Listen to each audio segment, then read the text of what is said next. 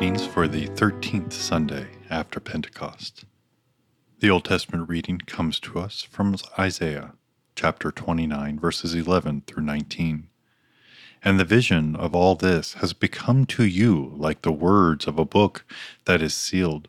When men give it to one who can read, saying, Read this, he says, I cannot, for it is sealed. And when they give the book to the one who cannot read, saying, Read this, he says, I cannot read. And the Lord said, Because this people draw near with their mouth and honor me with their lips, while their hearts are far away from me, and the fear their fear of me is in commandments taught by men. Therefore, behold, I will again do wonderful things with this people, with wonder upon wonder, and the wisdom of their wise men shall perish, and the discernment of their discernment shall be hidden. Ah, you who hide deep from the Lord your counsel, whose deeds are in the dark, and who say, Who sees us? Who knows us? You turn things upside down. Shall the potter be regarded as the clay? That the thing made should say to its maker, He did not make me. Or the thing formed say of him who formed it, He has no understanding. Is it not yet a very little while until Lebanon shall be turned into a fruitful field, and the fruitful field shall be regarded as a forest? In that day the deaf shall hear the words of my book, and out of their gloom and darkness the eyes of the blind shall see.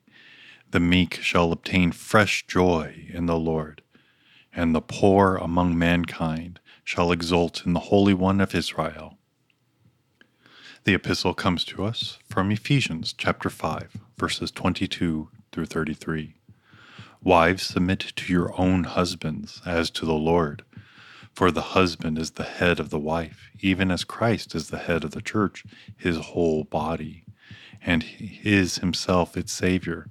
Now, as the church submits to Christ, so also wives should submit in everything to their husbands. Husbands, love your wives, as Christ loved the church and gave himself up for her, that he might sanctify her, having cleansed her by the washing of water with the word so that he might present the church to himself in splendor, without spot or wrinkle or any such thing, that she might be holy and without blemish. In the same way, husbands should love their wives as their own bodies. He who loves his wife loves himself, for no one ever hated his own flesh, but nourishes and cherishes it, just as Christ does the church, because we are members of his body. Therefore, a man shall leave his father and mother, and hold fast to his wife, and the two shall become one flesh. This mystery is profound. I'm saying it refers to Christ and the church. However, let each one of you love his wife as himself, and let the wife see that she respects her husband.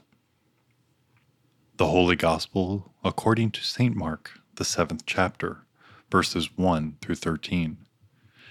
Now, when the Pharisees gathered to him with some of the scribes who had come from Jerusalem, they saw that some of his disciples ate with hands that were defiled, that is, unwashed. For the Pharisees and all the Jews do not eat unless they wash their hands properly, holding to the tradition of the elders. And when they come from the marketplace, they do not eat unless they wash. And there are many other traditions that they observe such as the washing of cups and pots and copper vessels and dining couches. And the Pharisees and the scribes asked him, Why do your disciples not walk according to the tradition of the elders, but eat with defiled hands?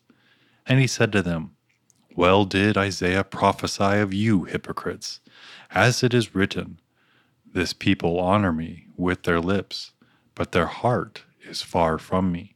In vain do they worship me, teaching as doctrines the commandments of men. You leave the commandment of God and hold fast to the tradition of men. And he said to them, You have a fine way of rejecting the commandment of God in order to establish your tradition.